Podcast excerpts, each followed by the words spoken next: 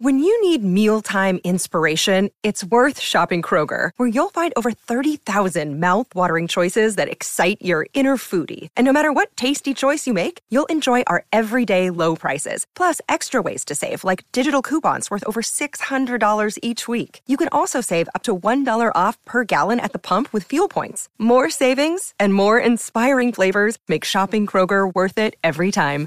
Kroger, fresh for everyone. Fuel restrictions apply.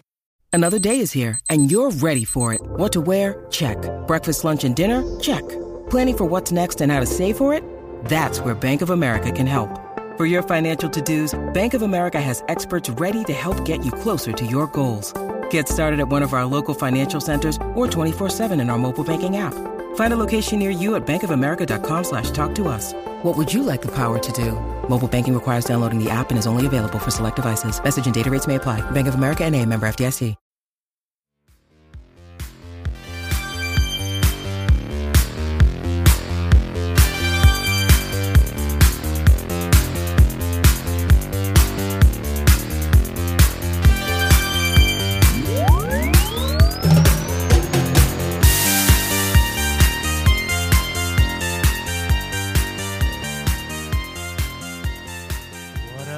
Player profiler nation? It's Matty Kiwoom. Welcome to the latest installment of the game plan.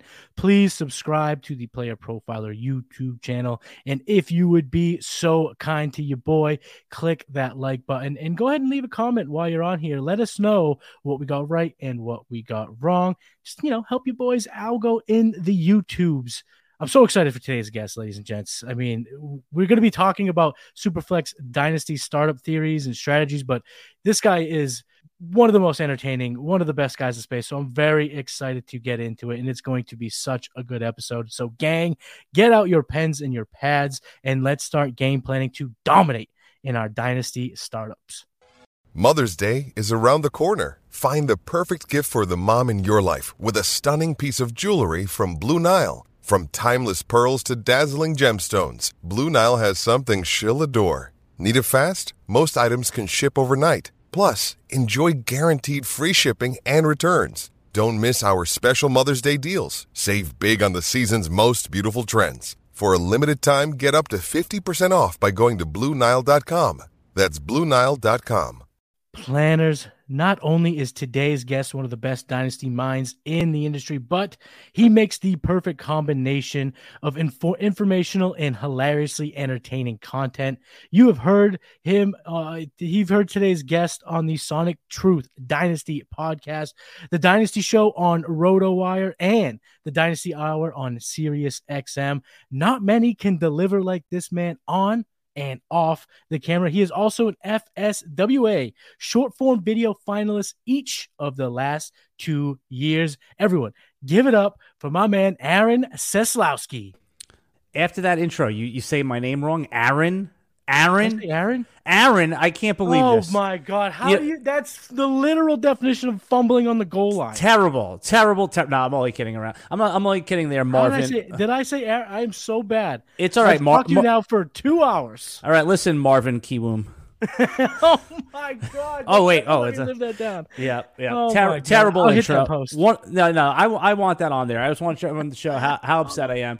Um, Oh my Lord. I can't believe I said that. That's all right. It's okay. I've been called Alex. I've been called Aaron. But anyway, I appreciate being here, man, on the game plan. I, you know, this the reason I, I like your podcast so much because you know, I like I said, I'm an appointment listener. I, I, I'm, my podcast list grows every week, and this one's been on there. I, I like how you guys really not just digging in on the player stats, but anytime you're talking about on how to actually do the things in dynasty in fantasy football, because so many times you hear people say, "Oh, trade back." Oh, do it's like. No, mm-hmm. th- I've sometimes question whether these people actually play in real leagues. So I appreciate how you guys really dig into the details on how to execute this high level strategy stuff. Really appreciate that, Aaron. All right. All right, Marvin. God, I can't believe I did that. What an, what an all time fumble. It's okay. uh, here on the game plan. But okay. hey, I- at least I hate you you. It's of a memorable moment. yeah. Well, I'm glad you came on for your one and only time in the game plan because you'll probably tell me to piss off every time I ask you. again. Never, never. But no, Alan, you're the man. Thank you so much for coming on. I do like, however, to surprise my guests with a couple of questions before we dive into the day's day's topic. So, how long have you been playing fantasy football? And then Go ahead and describe your fantasy management style. Yeah, I resisted fantasy for a long time back in the early 2000s. And then finally, I was like dragged into a fantasy basketball league. So around 2005 or so. But mm-hmm. like anyone that's listening to your podcast, immediately became addicted, made oh, yeah. all of the, the usual mistakes that people do, like I traded away a star for three crappy players. Did the, I was I was the fish in these leagues. In football, drafted Peyton Manning with like the third overall pick when, when mm-hmm. everyone was waiting on quarterback. I've made every single mistake that you can possibly make. And I want anyone that's listening to it just know like that happens. You know, traded three first round picks for a post peak David Johnson. I've done everything. So my style though is always win now. Uh, you know, I never productive struggle, or as I call the win never strategy. yes. Yeah, right. Because everyone, especially in dynasty leagues, if in any given league, and you know this, there's three people aren't competing, right? They're just they're mm-hmm. playing for next year, or you know they never think they have a win now team. So you start off competing against seven people, and you and by week four you're competing against four people or five mm-hmm. people. Mm-hmm. So it's always win now. Uh, I'm with you there. We call it pedal to the metal here in the game plan. We like to keep the pedal to the metal. I know productive rebuilds, you know, the productive struggle, those are viable. I've witnessed them work. Uh, but for every two people or three people or four people employing that strategy in your league, two of them are going to do that each and every year, and it will be the never win strategy. Right. Well, you said two really good points about it. One, it takes precision and patience to mm-hmm. to like win next year and I don't have the stomach for that. Like I can't sit there and get my ass kicked every week in anything. Like if I'm playing pickup basketball or is that like I, I just can't you know, I'm going to start like cheating, like stepping on people's toes and, you know, and, and illegally boxing them out or something. Ah, and, right. But I, I, I, just don't have the patience to do it every week, you know, to, or to, to wait till next year. So I'm going to always get, uh, acquire these distressed assets. Last year, it was Keenan Allen and Mike Evans. This year, mm-hmm. it's, you know, maybe DeAndre Hopkins has a little more buzz, but I'm willing to, give up my first round pick and get like four guys that I have no business getting that are just older on someone else's roster. So it's always win now because in fantasy football, half the league makes the playoffs, mm-hmm. and then you just have to have a little bit of variance on your side for three weeks. Yeah, it happens every single year where a team can get hot in the fantasy playoffs.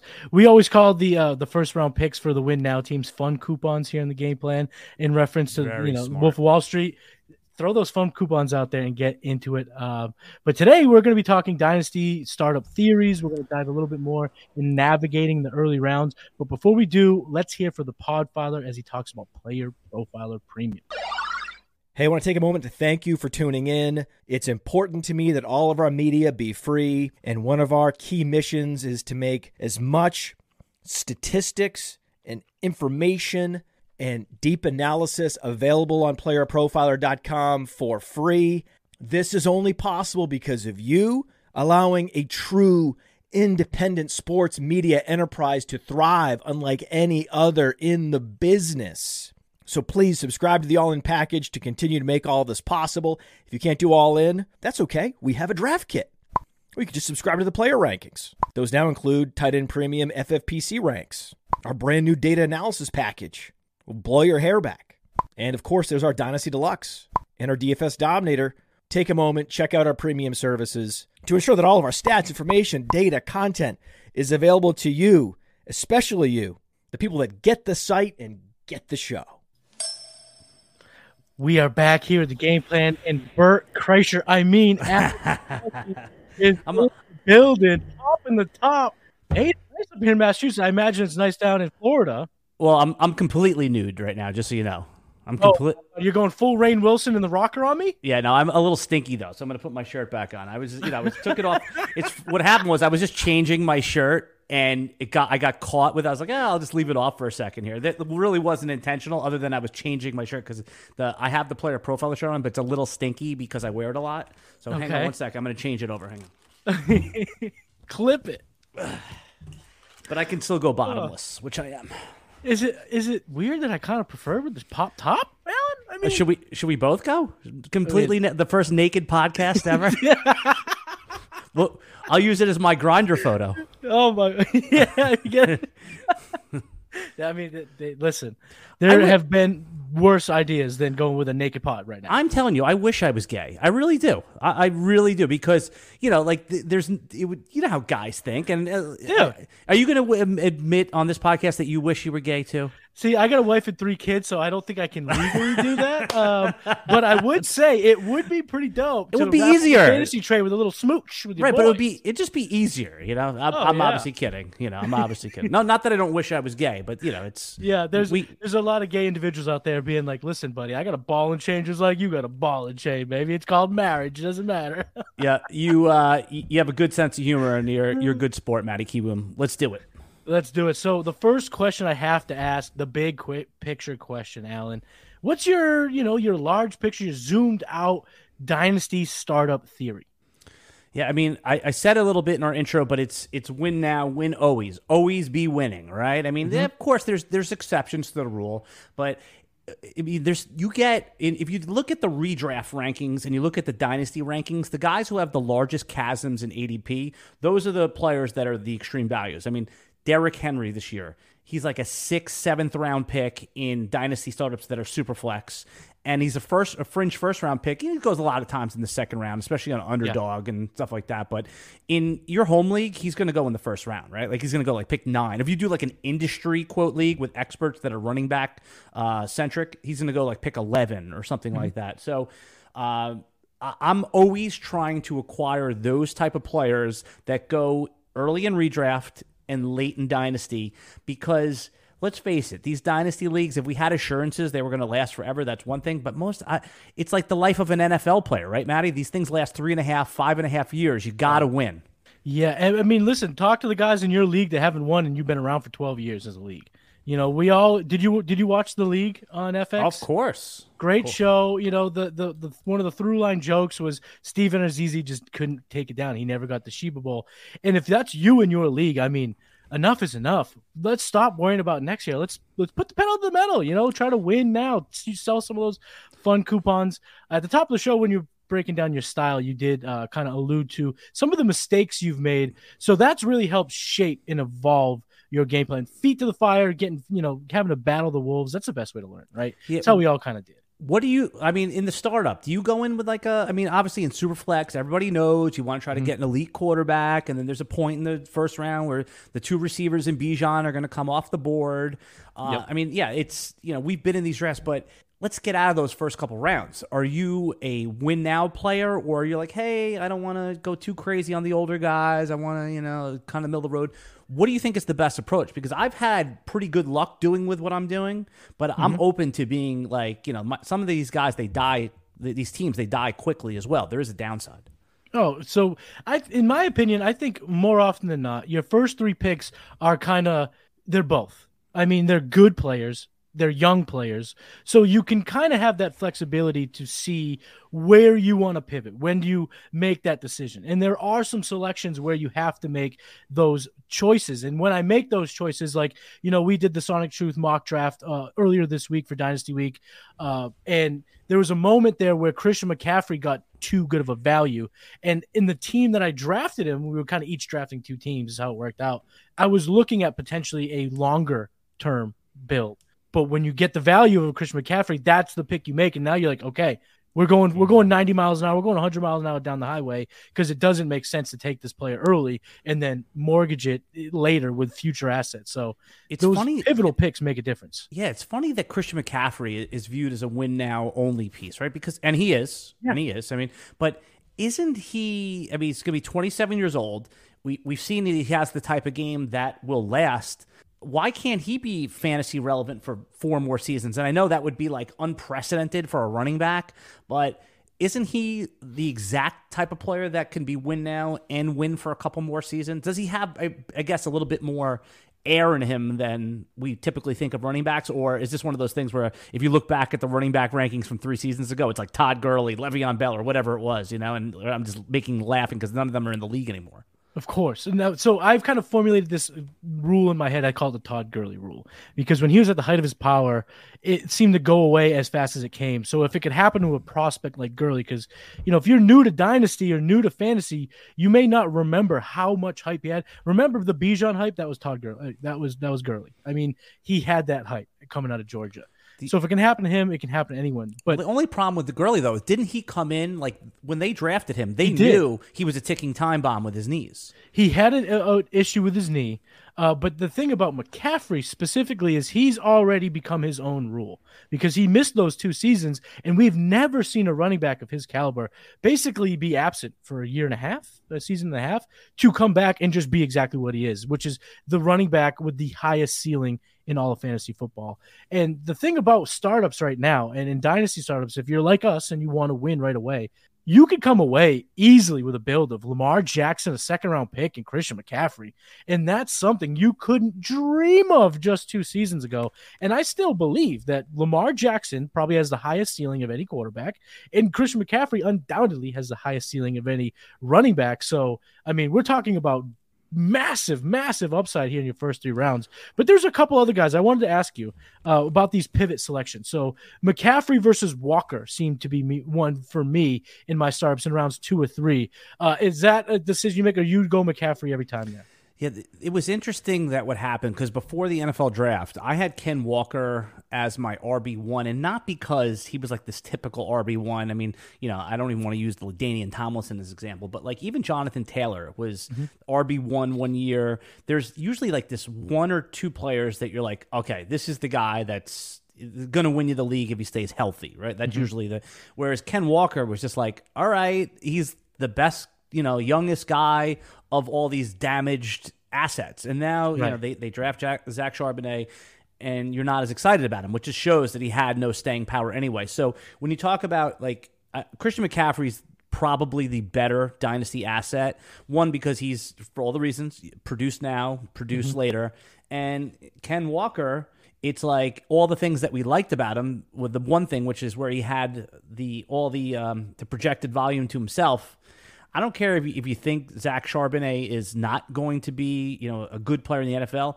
That's no longer like in play. Like there's a lot of doubt there. So, um, Walker might have better trade value at some point this year because getting young running backs is nearly impossible in Dynasty. But I, I think that if I, and I'm not a Christian McCaffrey guy, but I think the sober view is that that's a guy that you'd probably rather have on your team. And it's one of those uh, selections that if you don't have to make the trade, you don't make this pick, but the, your league mate does. That's kind of a tell, I would guess, for most startups, right, Alan? Like, all right, if they went McCaffrey, they're probably looking to sell their first round pick next year. They're going to take two tens to get an eight. They're going to do those type of things where they're going to try to hyper inflate those or, or hyper produce those, uh, you know, studs at the top of the draft. Whereas if they go Walker over Christian McCaffrey, then you're like, okay, do you want my first round pick for XYZ? Do you want my eight nine for your seven? All those type of things. So these are indicators. There's two more that I want to kind of just throw out Well, there. I'll- I want to ask you that: Is that? I mean, are those guys close in the dra- in the drafts that I'm seeing now post NFL draft?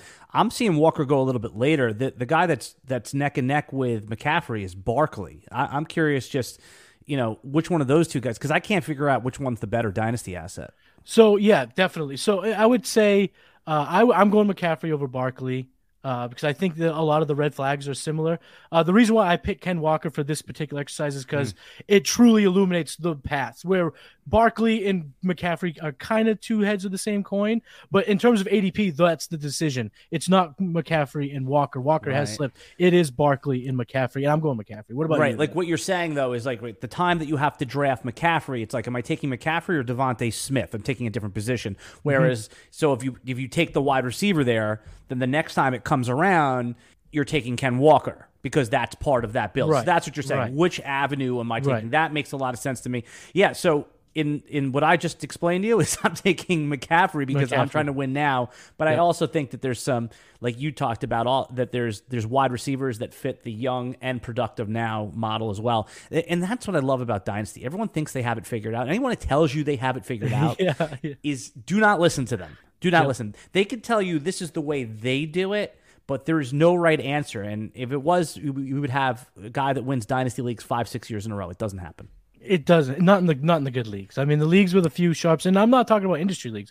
Uh, my home league's very sharp. I mean, we have uh, a number of guys that know what they're doing. They we, have all listened to shows long before I started doing content.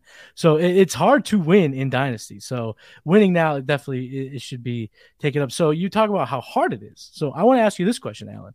When you go into startups, do you have multiple draft plans? Or are you like a, a smooth jazz band where you just kind of improv and go with the flow?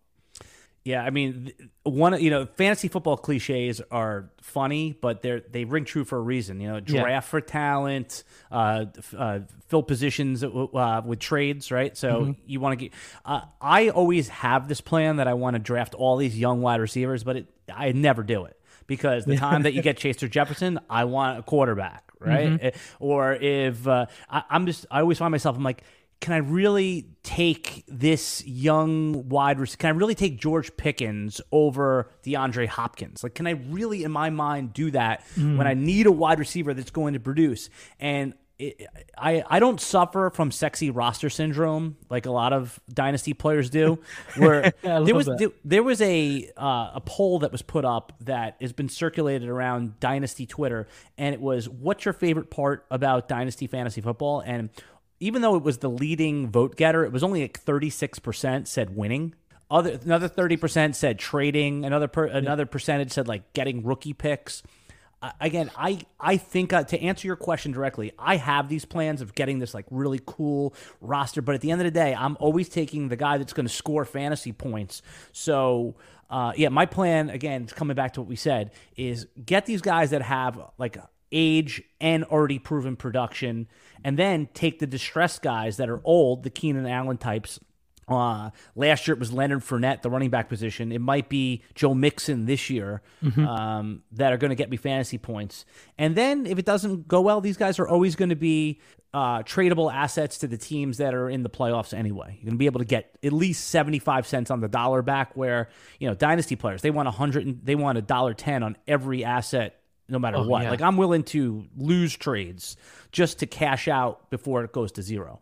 If you win, this has always been my philosophy. If you win the championship, it's worth the overpay. It just is. I mean, at the end of the day, we're trying to have fun. We're trying to compete here.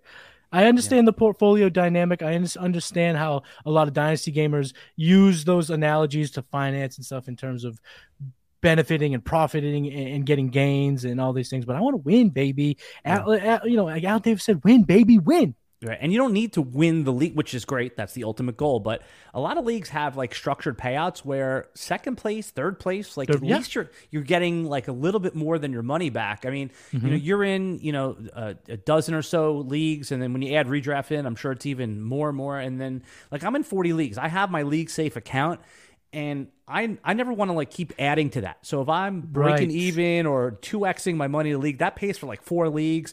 My whole idea is like don't put in more money, just keep it going. So keep the uh, fun times rolling. Yeah, keep keep your floor high, and uh, you know it's because rebuilding is tough, man. So you asked about mm-hmm. like does my do I have a specific philosophy?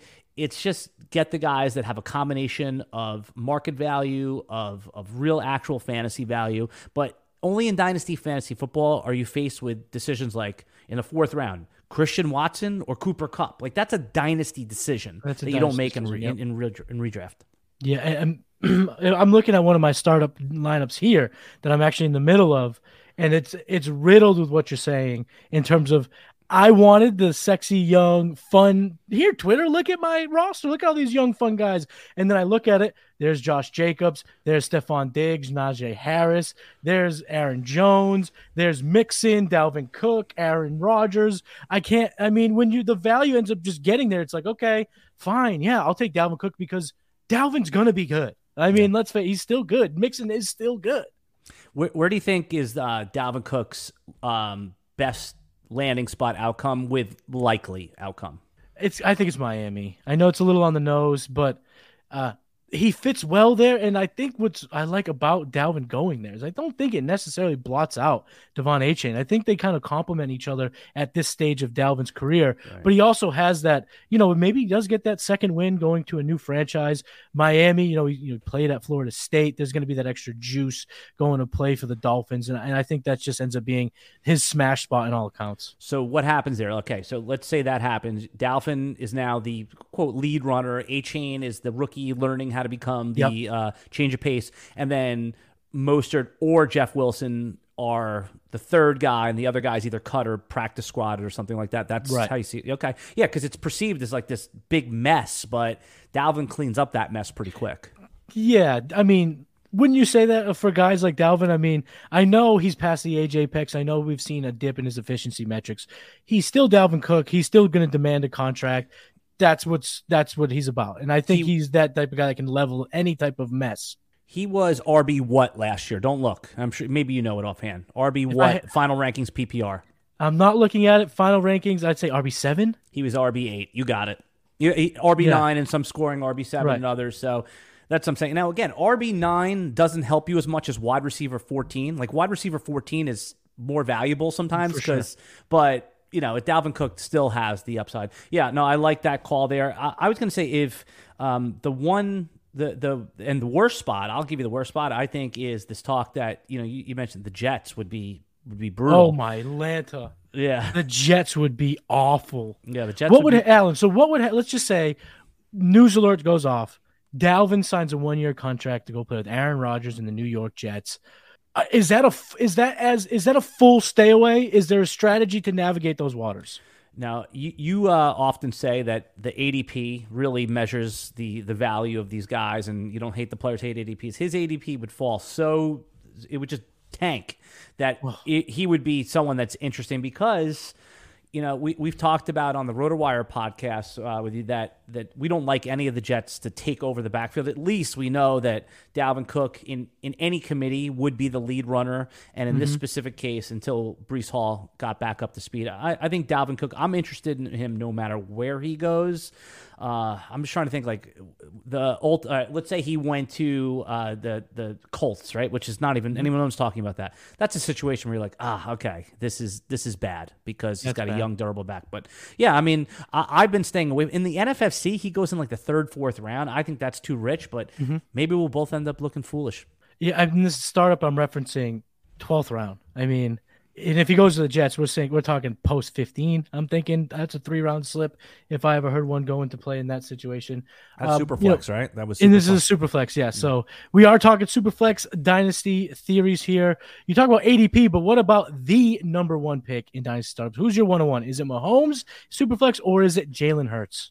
Oh, I mean it's Mahomes, right? I mean it, it's Jalen. In order to be the number one pick in a dynasty superflex draft, you have to see it for three seasons, right? Until you are like the cemented number. Last mm-hmm. year for Mahomes was a down season, and he was QB six. Like that's his floor. Right right? Like if when every oh, not sorry, not last season, the season before when he his, was his down his down season. It's it's, it's, it's Patrick Mahomes. You're talking about down seasons, aren't quarterback right. six? It, it, was quarterback six, right? And then last year in startups, Justin Herbert was getting drafted over him. It, again, I'm not saying that Jalen Hurts is going to be take a, a, a Justin Herbert regression step, mm-hmm. but okay, listen, Jalen Hurts if you want to take him number one, I get it. He's got a few years of youth, but Patrick Mahomes doesn't he project as the kind of guy that's going to play? Look, if Kirk Cousins is playing when he's 35 years old, Patrick Mahomes should be playing until he's 39 years old at a high level, right? I mean, uh, in the, 100%. yeah. So I think that when you talk about combinations of floor and ceiling, and imagine if they actually get a wide receiver. Imagine Kadarius Toney pops. I mean, it, there's only upside from from here. Like Mahomes is one of those players that's worth more than the draft pick. He's worth more than the 101, mm-hmm. right? So you can't. He is, I think, the locked in 101. Uh, the other day on our draft, Podfather took Jalen Hurts. I do not believe if we were in a thousand dollar startup league that he would do that. Um, but there are people that were thinking about it, so it was good that he did it just to give people like the thought yep. exercise. Uh, is there any argument against him being the 101? No. So, you know, first I got to give a quick shout out to the greatest showman, Matt Kelly. I mean, that misdirect that was, was, it was all time. It was it was fantastic. I'm taking Jalen Hurts 101 in redraft, super flex. I, I uh, don't know, no problem there. but in dynasty I can't do that. I, I Jalen Hurts is my second quarterback off the board. Uh, he is. But you mentioned something about Patrick Mahomes. If you have the 102, that's the guy you're trading up for, and you would pay Eh, whatever the cost to go Would from you the give 102 your- to the 101. Would you give your first rounder the following year to move from 102 to 101? Probably not because I like Hurts enough, but I would to go for the 103 or the 104. You know, So once you 103. get out of that tier. Josh Allen and your first rounder next year to Patrick Mahomes or whoever your 101 in, Dy- in Dynasty is. You would do it.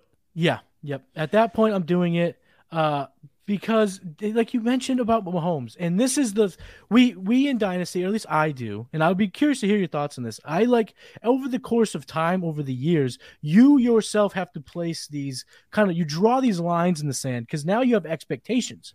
Okay, we talked about McCaffrey. We drew the line in the sand. Nobody comes back from this. He came back from this, so we have to throw away everything that we thought. Mahomes last year, who was he throwing to, Allen? I mean, he had Kelce, who's maybe the greatest tight end of the generation, him or Gronk. After that, I mean, MVS, Skyy Moore, Miko Hardman. I mean, the, the they didn't really have a laundry list of stud receivers, and he went out there and just casually threw for 5,200 yards and 41 touchdowns.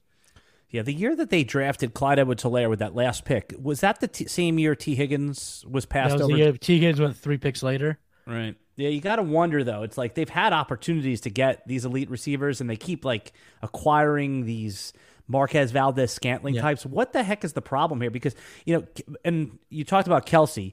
I mean, he he out in tight end premium just one point five. He outproduced Justin Jefferson last year, so they really do have a number one wide receiver. It, absolutely. Yeah, it's and most teams don't have a tight end like that ever. Like you just said, it's like he's such in a uh, class by himself. He's so good. So if I'm if I'm understanding what you're saying is, what if they even add like a B minus set receiver, uh, and what if Kadarius Toney's a B plus, right? Um, yeah, I mean one on one. I think the the the one on one conversation in non superflex is more interesting than people think. It's not as chalky. Yeah, we I actually was in a one QB startup, and Mahomes went I think fifth, and then I went in and I took Hurts eighth. So I I don't have a problem taking a, quarterback in round one. So if that being my philosophy, if I had the one on one, Patrick Mahomes is certainly in play.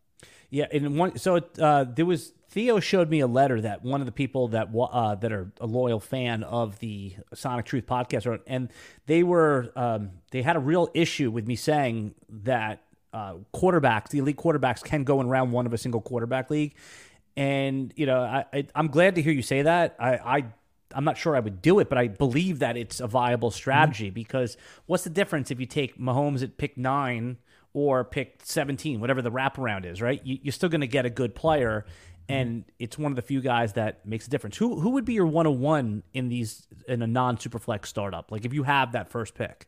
I'm taking Jefferson. I'm in the Jefferson camp. Yeah. So that was actually one of the questions that I had for you today. Is after all, you know, the, we- in Superflex startups, we're talking about obviously quarterbacks anywhere, eight of them maybe off the board. But when do Chase, Jefferson, and Bijan come into play? And of those three, who are you taking? Who's your guy? You're talking I'm saying in- Jefferson. in a in a non superflex. No, in Superflex. So let's right. say the quarterbacks are coming off the board. at the top. Where do they gone. come into play? All right. So there's there's nine quarterbacks that you just Nine, discussed, yep. and then there's uh, Chase, Jefferson, and Bijan. Right. Those are the Yep. chalk picks, and uh, so I guess after those nine are off the board, now I I I even would put Deshaun Watson in that tier. So Okay. now I'm talking about a tenth quarterback. When Deshaun Watson, he I mean he was a top five fantasy quarterback every was it every single year that he was a starter. Now Mm-hmm. you can kind of tell yourself a story why he fell off last year, right? I mean, coming back from adversity, you know, his fault, his fault. And uh, but the other thing that I think about with Deshaun Watson is he is the weather situation. They have a lot of bad weather games in Cleveland, so that could be a, a problem too. So the Yeah. good news is you don't have to take Deshaun Watson in that in that tier. So I think you you named. Let's go through those quarterbacks. It's the the top three. that You have Mahomes, Hurts, and Josh Allen, Yep. right? And then the next tier is Burrow, Herbert, and Lamar. Lamar, Yeah. Trevor Lawrence, Justin Fields. Fields. Right. So I think that I would take uh, Jefferson or Chase or Bijan ahead of Fields. Only mhm. because I'm worried, and not that I don't like Justin Fields, but I think that he's the cut point that he belongs in the first round. But like, I can't say for certain that he's going to be an NFL starter in three years from now. Whereas all the other guys we named, I can say with absolute certainty those guys are NFL starters in three seasons from now. You nailed it. That's exactly my thoughts. Because mm-hmm. Trevor Lawrence, even if he doesn't hit that ceiling, he's a starter. He's a guy that can help you win in fantasy. Where, like you said, if if Fields stinks this year, they got him DJ Moore. If they're facing a decision where they could get May or Caleb Williams, they're probably going to take it a year removed from passing on the Bryce Young, CJ Stroud. Right. And that's, you know, that would be like the ultimate for them. What what if they can get their money back, like two first round pick, or sorry, a 1st round mm-hmm. pick plus to like a team like Washington, where they, you know, they get more picks and they can bring in a, a stopgap guy like an Andy Dalton esque mm-hmm. guy just to right the ship. Like there's a lot of paths where that can go wrong. Now that's why I said Deshaun Watson, Matty, belongs in this tier because no matter what, for better for worse, Deshaun Watson is is four more years of locked in guaranteed money. So we could say for sure that at least three seasons he's locked in. That's why I believe he belongs in that tier, even though you don't have to take him there. So to put a pin on that last, are you taking Jefferson Chase or Bijan first non quarterback? Uh, I like starting with Bijan, although I totally understand the argument for Jefferson and Yeah. Chase, the, the receivers. But Bijan is in a very unique situation where he also can project longer than most running backs because rookie on a rookie contract, top 10 pedigree. Uh, Barkley's uh, was RB1 his rookie year. Yeah, he was uh. Zeke was RB2 or 3 Mm-hmm. his rookie year. I, I think Bijan fits in there. So I like starting with a running back because I like the receivers I can get later. Uh, good call there. And people like to remember Zeke now. Zeke in his early stages was that guy. He was an absolute monster running back. So getting a running back, this is this is wide receiver season. August, September becomes running back season because running backs, it just Those are the guys save that you win. chaos. They're the guys that win you with a redraft dynasty when you're trying to win fantasy games. It always ends up being uh, running backs. Yeah, the, the common pushback is, oh, running backs get hurt. Okay, fine, but they're also the guys that win you the leagues too. So when you look at, um, like for example, even in underdog, where people just pull down their pants for for wide receivers, right? Pat Kareem, Much like you have for the game plan. Exactly. I mean, I'm, I'm a company guy here. I'm trying to help you out, get some ratings, you know. Uh, but the, Pat Corrine, who won the the the Best Ball Mania, mm-hmm. he drafted in June. Most people say don't draft in June, draft in August, right? And he also his first two picks were Ekeler and Barkley, and he won the whole Smash thing. mode, yep. Yeah. So the running backs are what got it for him. So- I made a run in Scott Fish. I was in the semis of, of that big tournament, and it was because I was not afraid to take Barkley. I was okay. Everyone was was shading the running backs in round three, round two, and I said, "Screw it." There's Barkley right there. Boom. You know, a lot of Derrick Henry teams made it far for that same reason. You talk about Deshaun Watson. It kind of I want to tie this into a, a a question I had for you, Alan. So, like, do you believe in dynasty startups that managers should get aggressive for their second QB? And I put together a few guys for round two and three: Kirk Cousins, Anthony Richardson, Deshaun Watson. So let's start with Watson because you believe he should be even higher than these other guys. So let's talk about Watson.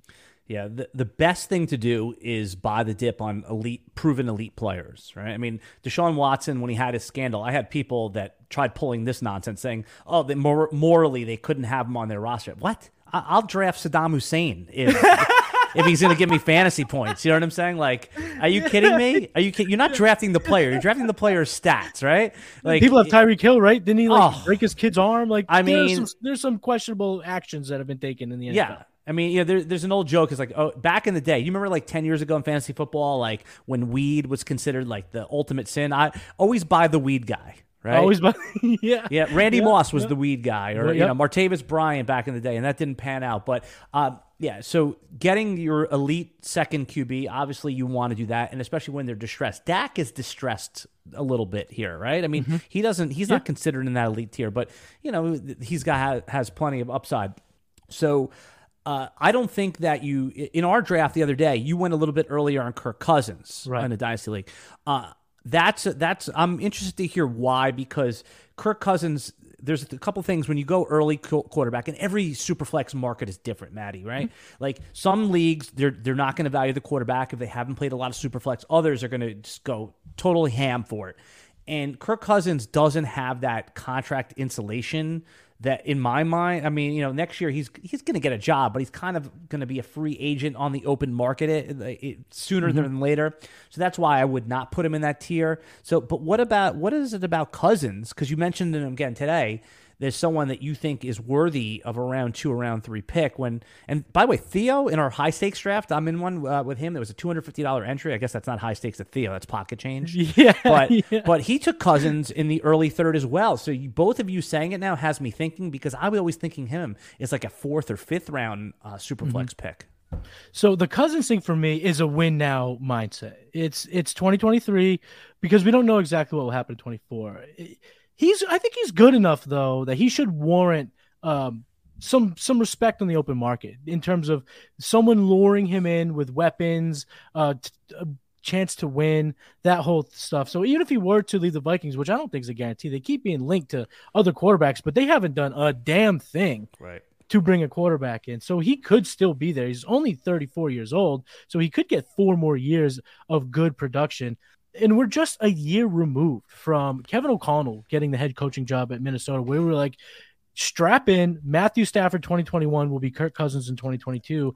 And he didn't ball out to that level exactly, but he was still just under 20 points a game, QB 11 on a points per game basis, QB 7 overall. And this, I think, is his best set of weapons that he's had in terms of pass catching. I mean, I like Thielen. Thielen was great, but Addison is an absolute upgrade at this stage. TJ Hockenson, um, you know, not super efficient, volume guy, beast, absolute uh, you know, dominator at the tight end position, and then of course Jefferson, the best wide receiver, uh, you know, in the NFL in my opinion, and can only really be discussed with one other. So he's in a class of two at the worst. So I think that Kirk Cousins has some ceiling, and I think QB seven, QB 10 is absolutely in play. And when we just rattled off nine, uh, eight or nine in the first round, right then he's back in the conversation now.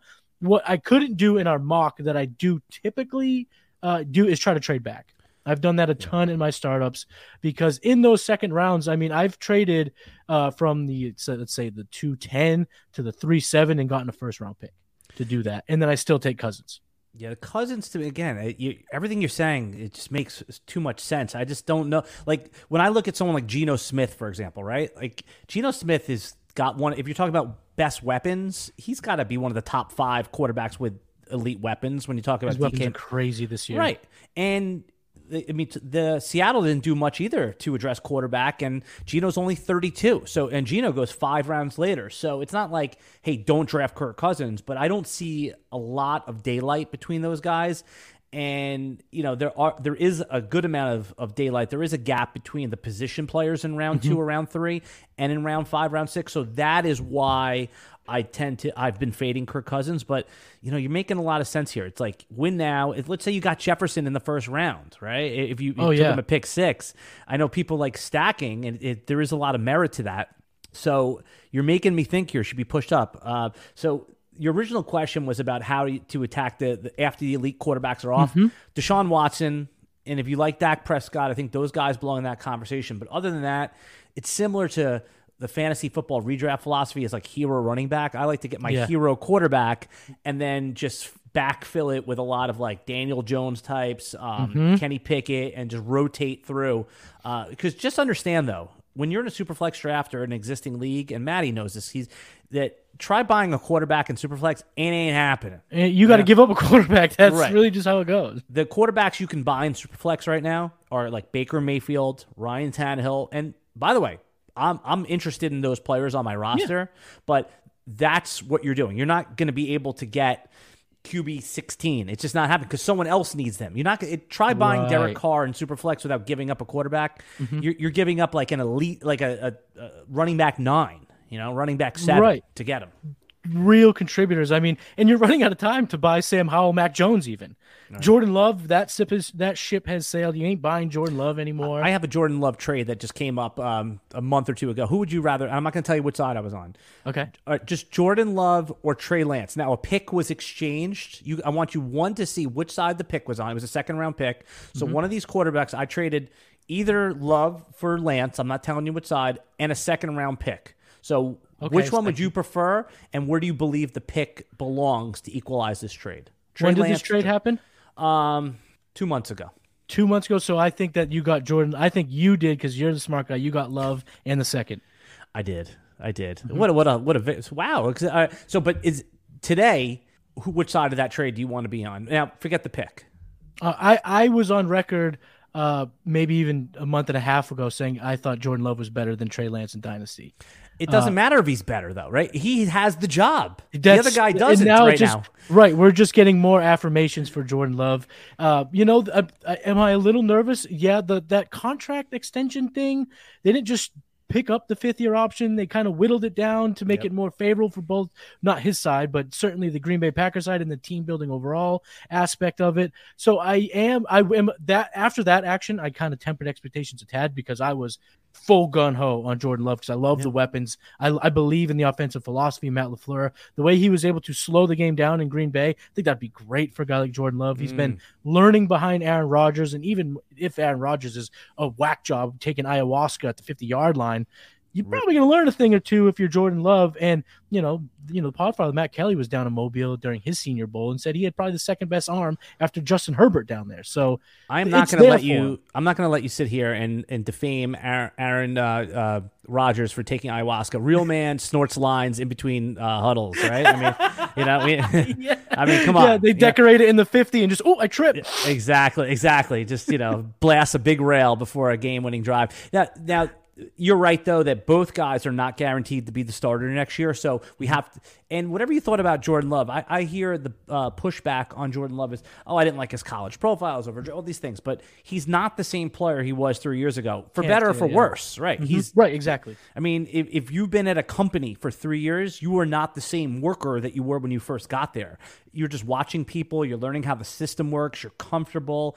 And both of these guys could be complete backup uh, circuit next year, but one guy has the job, Jordan Love. The other guy is in, in a real battle. And if Brock Purdy was healthy, you could say that he'd be the underdog for the job, and Purdy would be the favorite. if Purdy didn't hurt his elbow, and let's just say he he gets his teeth kicked in against the Eagles, they kick the shit out of him in the NFC Championship, but he doesn't get hurt. I don't I don't even think Trey Lance is on the 49ers, to be honest. And and that probably would be better for us fantasy gamers, but uh that just that being true, and I think a lot of people would probably be on that side of, of things. How can you go in with any confidence on Trey Lance? But we are playing a proxy of another game, and because values can be so shifty, I am now back in on trying to buy Trey Lance because the value has gotten so low. But I mean, just three, four weeks ago, when the value was kind of on the rise, I was a complete sell for He, that he's reason. Dude. Trey Lance is Bitcoin, right? Like he's, he's literally like he's he's seventy thousand. Oh shit, I gotta buy. Then he's down down to like a thousand bucks. I mean, now it's obviously Bitcoin stabilized a little bit, but Trey Yeah. Trey Lance is he the if you look at the the cone chart, I mean, it's it's all over the place over the last three years. And just like Bitcoin, because my brother's into Bitcoin, he's always trying to convince me to buy, buy, buy. I'm like, he's like, oh, you know, it's gone down a little bit. Get it? I'm like, I want it to go to zero. He's like, why? I'm like, because then I'll buy a ton of it. I mean, that That's what I want to get in. Right. With vol with volatile assets, you want to try to, you know, buy low and, you know, but that's what happens is my, you know, my buddy was telling me, oh, I don't want Trey Lance anymore. I'm like, you need to run into the burning building to make a profit on these guys. For sure, yeah, because this is the chance and to steal a good line from the Wolf of Wall Street. You know, sometimes I'm just better at spending other people's money. So if you want to give me an asset for a sunk cost, I might do a little bit better than with that asset than than you will. But uh, Alan, we're talking about dynasty startups here. Uh, I want to ask you about trading. Do you typically make a lot of trades in your dynasty startups Not a, oh, during the startup itself. during the actual startup? Yeah. Uh, not a lot, but I do make sure. Like I would say, if I this year I've done four startups, and I would say in one of them I made zero trades. It was just a crowd that didn't want to. Everyone wanted to screw you, and they wanted it. And I would say in a couple of them it was not. Yes, I did some some move ups, some move backs. I am open to trading, and uh, we trading etiquette obviously you know we, we could do a whole podcast on that but Yeah. i do like trading back like everyone else but now that everyone wants to trade back in startups i'm now starting to trade up because i can get better deals trading up than i used to two years ago and what i mean by that is that everyone pick is on the block pick is on the block so if i'm trying to move up from pick uh, 12 or 11 to pick 6 to get in that big six quarterbacks um, I- I'm already negotiating with pick five and pick six. So I think there's actually a market inefficiency on trading up now. Now you're still going to seed value, but not as much as you were a year ago. Yeah, and we actually, you know, I was on the latest episode of the RotoWire. First of all, thank you for having me on. But we talked about trade We do, etiquette. we do charity work every once in a while. you got to get the bums on to make the other guys look even better. But we talked about trade etiquette. So if you want to kind of hear a little bit about a philosophy, go check out the RotoWire's latest episode with Alan and myself. Uh, but when it comes to trades, I like to do two things. And uh, I call either the John Wick or the Ninja. The Ooh. John Wick is I throw my first round on the block, guns blazing. I don't care if you do it. I'm just trying to gather information because what I end up getting from doing that is if everyone throws their their pick on the block, then everyone wants to trade back. Well, then your boy's going to move up because now if everyone's trying to move back, I'll oblige somebody and I will find a good deal. I will move right on up. And if nobody puts their thing on the on their pick on the block, now I'm like, oh, okay, so maybe people are at least thinking about staying put, potentially moving up. It gets me some information. The other approach is the ninja approach where I'll start DMing and just say, you know, what am I looking to do here? What are you looking to do here? Because then maybe you can get a little bit more out of that if you are, if you get that kind of that you get if you're they're, they're receiving your what is it they're receptive to mm-hmm. what you're doing they might say you know uh, if he falls to me i'd like to go either one of these wide receivers over trevor lawrence so you could potentially get these nuggets of information but in leagues where i don't know people and how they play those are the two approaches I do to try to stir shit up to try to gather information. Do you have any any little secrets that you like to do that maybe you could share a little bit of it? I don't want you to give away all the tricks of the trade, but yeah. little little something something you do here in the game. I th- I think that when you commit to being a, a content creator, you you don't the good ones don't secrets hold back. Window. Yeah, the secrets yep. out the window. You're you're. Okay I've lost get- out on many trades because they've listened to a show. Absolutely, and I think that's what what what makes you good at this, you know. And I, I noticed that about you right away. You're not holding back, you know. And as as you see, I'm like I'm not holding back on anything as well. Uh, you know, I have I have friends that that that content create and says, oh, I'm not going to discuss this guy or that, right. or I'm a. It doesn't work. You got to put it all out there. So, uh, tricks of the trade is, and and some of this might seem obvious, but it's good to go over like the X's and O's, the blocking and tackling of this stuff. Is trade up and give value when it's the end of a tier and trade back obviously when the tier is big and everyone has mm-hmm. their own tier. So let's say we were talking about superflex quarterbacks and the last quarterback that you're comfortable with is in a two-year window that's going to be a really good top 12 guy is Jared Goff, right? That seems like last year it was Kirk Cousins and Derek Carr, right? right? right. Now the you know, well Cousins is above the Mendoza line, Carr's below it. But this year it's it's Goff for me. So I'm willing to seed value to get the last guy in a tier.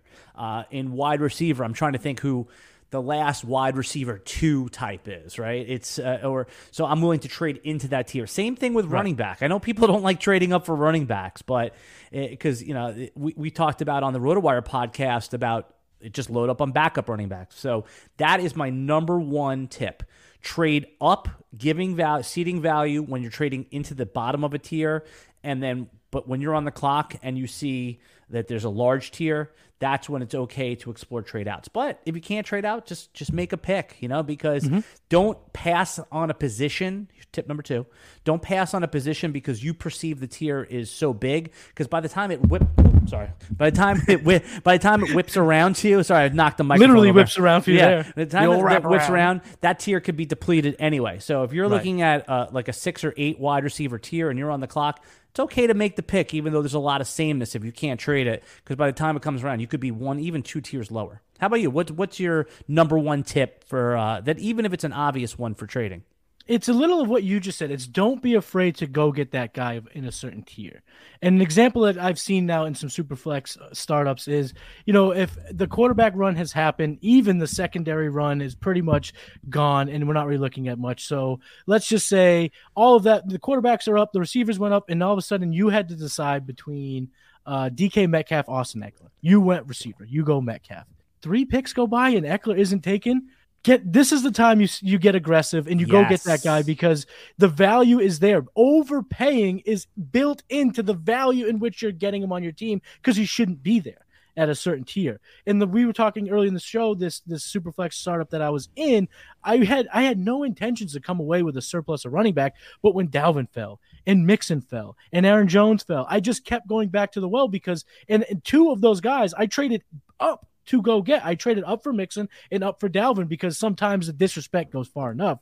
And if you notice that with any different player, whether it be tight end, receiver, quarterback, however it is, if your guy that's at the end of a tier, you didn't choose that guy, even if you didn't choose him and you see him trickling down a handful of picks, go get them. Take two of those next upcoming picks and then move back and get something later. Just go get those guys because that's how you win in fantasies when you got a guy you shouldn't have, and now your team perceivably can put up more points than they were projected to.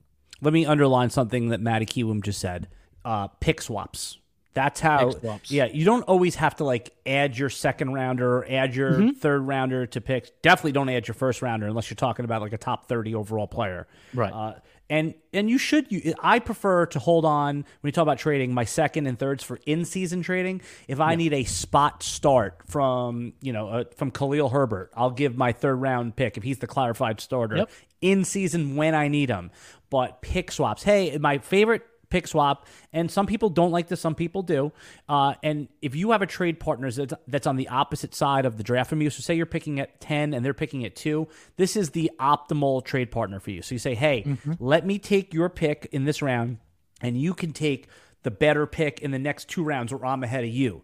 A lot of people will say, okay, all right. And, you know, I, I kind of like the player in the next round, and I'm getting an additional move up. So move ups over rookie picks is a, mm-hmm. is tip number three for me, and it's really your tip, but I'm just underlining what you said. Nope, but I'm now going to use as as my tip. Alan, that's our tip because that would be my next follow up. Is that I rarely leave a, a, a, dynasty startup without my one, two, and three. I even try to get a one, two, or three throughout the process because I also think in dynasty startups you can extract future picks. What seems which could end up being such a crazy value because you may have getting you might be getting the better player as you slide back and still get an additional pick. So I rarely leave without my future picks because I want those fun coupons when I need to win. Debunk or confirm this statement, okay? I'm going to give you a statement that I often okay. hear in leagues fifth round rookie picks and fourth round rookie picks are, quote, worthless. Debunk that statement or confirm it. How do I confirm? See, I don't think that they're worthless. I will take them but I also will give them away for a lottery ticket because that's what I believe that they are. So what I'm going to say is I'm going to debunk that by saying they're not worthless because James Robinson was a thing. They're not worthless because Austin Ekeler has been a back-to-back RB2 on a season. You're talking about the bottom oh, of the barrel play. I meant rookie picks in in dynasty. Like if you're right. like yeah okay so yeah like when when you're so in a rookie you, draft yes. fourth and like you know often like I'll offer someone these picks, and you know, obviously you know, that within context of a trade, and they'll say, "Oh, those fourth and fifth rounders are worthless. I don't want anything mm-hmm. to do with them." So, what is? I guess here's a better way to frame it. What is? Because I'm having trouble. I need to answer this question a lot, so I'm I'm yep. going to you again. I'm making you do the work for me.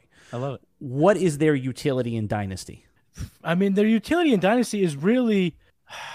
It's what would you rather have? Do you want the liquidity and not carry a roster clogger? And in that way, they're not worthless. They mean something because they can be your placeholder instead of having. Uh, I can't remember now. We've been talking for a while if that was on RotoWire or the gameplay in the Trent Sher- Sherfield. That's a roster. Was, was that this year or last year? I don't remember. What podcast was it? it what just, day is it? It just. Oh, we were talking about. Sh- we were talking right. So you'd rather have the liquid pick versus yes. having a, a wide receiver that you're almost never going to start. Yes, I think that's right. Agreed then, there going into your rookie drafts, like I said, Austin Ekeler was a late round rookie pick. James Robinson was a super late round rookie pick. So I would say, in all fronts, they're not worthless. They may not carry a lot of value, and you might get laughed at if you add it into a trade. But I am also a big proponent of if we're at a stalemate and we're at the goal line, throw in a fourth. Let's get it done. I'll take the right. extra thing. Why so, not? So they're throw. So okay, utility number one here is that they're throw-ins to make a deal happen. Agree yep. there. And in 2023 rookie drafts, you're getting fourth round, real NFL fourth round quarterbacks in the fourth round. Right. I, I, had one rookie draft where I had three fourth round picks. Nobody wanted to give me their third next year to take these picks, so I took. I was able to get Aidan O'Connell, Clayton Tune, and um, uh, Dorian Thompson-Robinson. There it is. One of those guys has a chance to start twice, right? I mean, maybe in the Tune next might start six or seven games this year. Right, that's my point. So they're yeah they're quarter um, Brock Purdy style quarterbacks, right? Yep. Fourth round, day three quarterbacks, right? And if you have a taxi squad, people will say, "Oh, what's the point of a taxi squad?" That is it because mm-hmm. you can't hold third string quarterbacks, second string quarterbacks in dynasty unless you really have these extra spots. So mm-hmm. that would be the utility, and I think they're worth they're worth acquiring those picks uh, if you could take multiple shots. So I'm debunking that. I think they are worth something. So Oh, we're going to wrap up here in a second. But before we do, Alan, I do have one last question for you. We talked about Superflex strategies, how we like to go about big picture stuff, practical stuff. What is your perfect three round start in a dynasty startup Superflex? With like random pick, like eight or something like that. Let's give you, yeah, Give let's go in the middle. Let's go in the middle. But if you want to add, you know, qualifiers where if I was in the beginning, if I was in the end, I do this, Yeah. this, and this. But yeah, however you want to break it down, what's your perfect spot? I mean, I'm not breaking any news here, but um, elite quarterback and then Deshaun Watson. That's round one too, because So Deshaun bang, yep. Watson. Yeah. Uh, if I can't do that, I want Deshaun Watson in round two. I, I whatever I need to do. I have if I pick at the you know pick four and I have Joe Burrow, I trade up in the second round and I'll give up mul- you know I'll give value to get Deshaun Watson. I and as we've there, talked yeah. about, I believe he will be considered in that tier this time next year. So best start is elite quarterback, Deshaun Watson in round two, and then your your favorite wide receiver, Jonathan Taylor, in round three. Or Jonathan Taylor. Okay, that so are you now are you leaning Jonathan Taylor or are you willing to take the DeVonta Smith, Tee Higgins, DK Metcalfs, you know, that Christian Watsons, all that stuff? Yeah, you, I'd who you ra- taking there? I prefer the 24 year old wide receiver that has already shown something in the NFL over Taylor, although Okay. Taylor is probably a lock to outproduce those guys. Uh, because I do, as we get deeper in the draft, I don't mind taking you know the distressed guys like the Alexander Mattisons, um, and there's a whole bunch of other. Uh, Dameon Pierce types, uh, year next- year running yeah, backs. yeah. So I, I just because of scar- scarcity drives value. I think that's it. So two quarterbacks and a 24 year old wide receiver. And in round four, you should be able to get uh, an older producer. So I, I will not take Tyreek Hill in round three. I will not take Stefon Diggs in round three. Uh, and again, that's a dynasty thing. And, you know, th- it's probably a foolish move. I've been in a startup where I took Christian Watson over Cooper Kupp. I could regret that, but it's a dynasty league that has staying power and it's a uh, large entry fee. So I, I want that combination of ceiling with longevity there. And yeah, we talked about having a little bit of love for Jordan Love. So Yep. if you can have love for love, you gotta have love for Watson. Answer that question too. What's your ideal three three round startup? I have three first picks. So I am with you with the two quarterbacks. I've just been in a number of dynasty star or, or superflex leagues where, you know, you're just desperate for a quarterback. So I'm I'm coming away with uh, one of those top guys. If I let's say I'm in the back end and I miss out on that initial run, I will try to trade out of Jefferson Chase Yes. in hopes to get two second round picks or an additional first next year, and then I'll go Deshaun Watson and uh, you know Dak Prescott two three or Kirk Cousins, Deshaun Watson. However that ends up playing out, I will do that. But let's just say for the sake I cannot trade out. Uh, I will go, you know, with the one in the middle. I'll go, let's say Lamar, uh, if he's the guy, or or Herbert, whoever is the guy who falls at 107. I'll take him there, and then I will double tap quarterback because I don't like the second guess. So if it's Dak Prescott, if it's Kirk Cousins, if it's Deshaun Watson, I'm going back to back quarterback. And then in round three, it's typically a receiver or sometimes uh, Mark Andrews if he's there. If Kelce's there, I'm taking him there. Uh, but that's not usually the case in in those leagues. So I'll go Yeah. Mark Andrews too. I just want to add one footnote, and then you know I, I know we're running long, but the uh, there's no cheaper place to get a quarterback in uh, in Superflex than in the startup. In the start, They- exactly. They, Yep. Mm-hmm. they are the opposite of cars. The minute you drive a car off the lot, it decreases in value. The Mm-hmm. minute the Superflex startup is over, they increase in value. So get them in the startup. They go. You, it, it's impossible to get them. Daniel Jones goes in the fourth or fifth, uh, the third to fifth round. Let's call it fourth round of Superflex startups. No one's. You're not going to be able to get him for two first round picks in most leagues. So that's what I'm saying. Immediately he comes. He, he goes up in value. Yeah, Daniel Jones. Actually, Derek Brown on the mock draft, he really opened my eyes to be more uh, excited about Daniel Jones, to maybe put him in this tier that we talked about earlier of the Kirk Cousins, Anthony Richardson, Daniel Jones, which also pro- it, it kind of tells me I should probably trade back and grab one of those guys in that tier if I can. Uh, but yeah, Daniel Jones is in it. I do want to ask one question before we get out of here because uh, he's really. Uh, really polarizing player in terms of his value. It caused a massive conversation on the last Sonic Truth mock draft. Kyler Murray, are you targeting him with a top 40 ish pick? What are your thoughts on Murray? Yeah, I, I don't want Kyler Murray on my team. Um, not not because I don't think he's good, just that I, I fading injury optimism in fantasy football will usually make you money. Now, if It's so fall- surefire, yeah. Right now, if he's falling into the third round and you're doing like a you know the QB hoard or something like that, where you're going QB QB plus another, you're taking quarterbacks in four of the first five picks or five of the first six round, like that's a viable strategy. The QB hoard, uh, I think that there's a place for that. For example, I know that we you referenced that podcast, and I I have Kyler Murray. I tried trading pick two for him. In a rookie draft, so that's Anthony Richardson Right.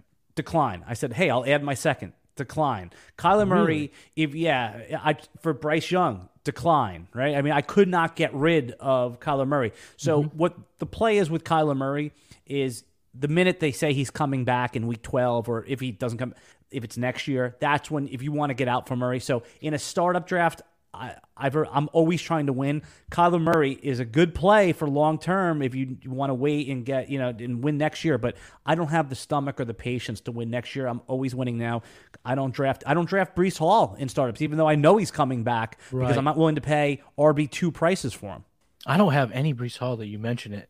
Uh, and I do have Kyler. I did get up him in one of my startups in the end of the second, and at that point, it, I haven't reached. I didn't reach the pivot selection yet, so I was still kind of up in the air. I, I had Dak it. Prescott. I took Kyler Murray because those are two seemingly top twelve uh, dynasty assets in Superflex, so I grabbed them.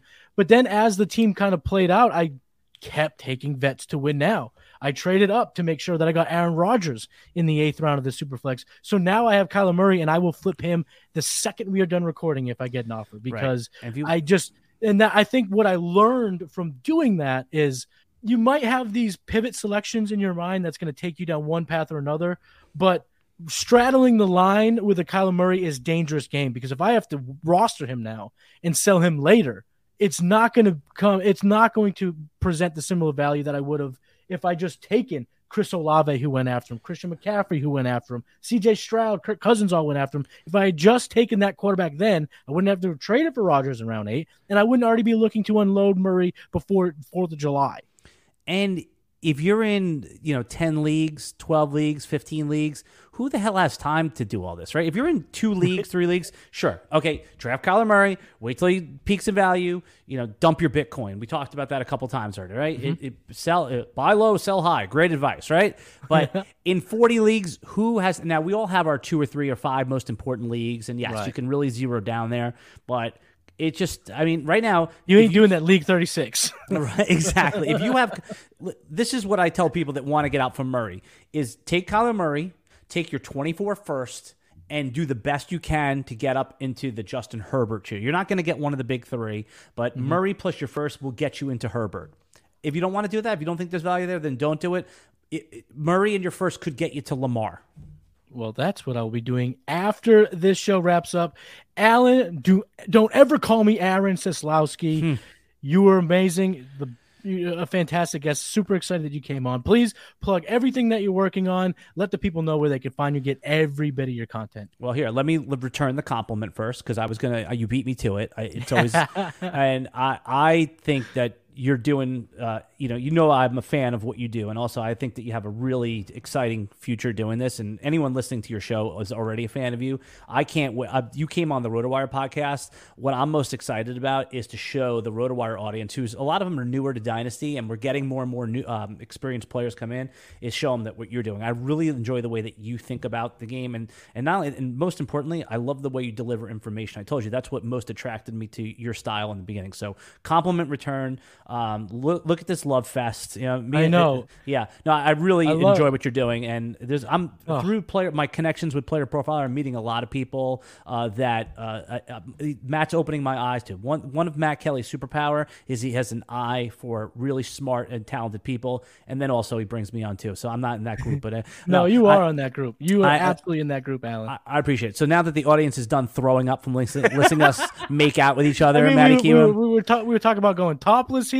Yeah, we talked about being gay together. Now I know, I mean- Yeah, I mean, you know, gay, gay, uh, gay podcasts are the future of fantasy Pride football. Month, baby. Here, Yeah. here, Pride Month here. I'm all for it. I'm all, you know, it's funny because uh, I, um, my, my mom is, is- she's been out forever, right? So, Mm-hmm. and, and so in high school, people used to say to me, "Oh, do you ever see your mom kissing a woman?" I said, "Trust me, there's nothing hot about 60 year old lesbians. Nothing."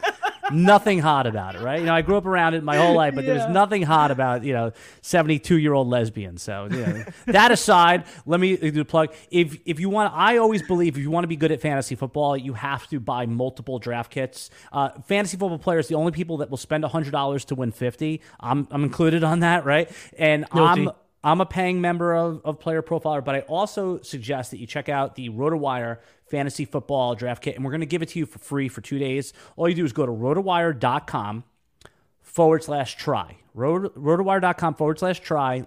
And you just put in your email and the paywall unlocks. You can see everything we have for two days. And if you don't like what you see, it just lapses in two days and there's not there's no like thing to cancel. There's no annoying credit card that you don't put your credit card in. So that and then also if you have SiriusXM and you type in the Dynasty Hour, you love Dynasty content like we all do. Um, we put up a couple episodes, including one with Matt Kelley, and you can uh, you know check us out every week on SiriusXM on Sundays during the summer from 1 to 3 p.m. And then we'll see from there. So starting, I think, in July 4th weekend, um, every Sunday, 1 to 3. And then, of course, the RotoWire Dynasty Fantasy Football Podcast. Thank you for, ho- for, for having me, man. Of course. And I mean, RotoWire is such a beast in the space. It's been around for so long. So what you guys doing over there, fantastic. And, you know, Alan's 100% right. You don't get all your information from one source. You got to have to diversify your information. Get some, some. So get that world famous draft kit from Player Profiler. Get the RotoWire draft kit and really dominate all your leagues. Uh, you can find me on Twitter. I'm at Matty Kiwoom. Make sure you subscribe to the Player Profiler YouTube channel, which I'm sure you're all ready since you're checking out the game plan. Like this video, leave a comment, let Alan know, let me know if we should uh, throw it all away and run off and, and be together for the rest of our lives. Maybe Exactly. That's something we'll, we'll, we'll figure out. We'll do that. And, and Matty, I'm glad you become a friend. I, re- I really do enjoy you, and I enjoy your friendship. I'm glad we've co- we connected, and we're, and we're continuing to to talk. So Absolutely. and if you're ever in the that. Northeast, you're ever in Massachusetts in the summer, holla at your boy. We'll have to go check out a Red Sox game or something. It'd be too much I fun. yeah no I'm a New Yorker, native New Yorker, and obviously I live you know the last decade, Yep. the ten years I live in Jacksonville, Florida. But yeah, no, I'm with you. If I'm ever up that way, and I very well might be in December, I will certainly at least look you up for a cocktail. Yes. Absolutely. So that is this episode of the game plan. Make sure you come on back next week and I'll talk to you. Peace.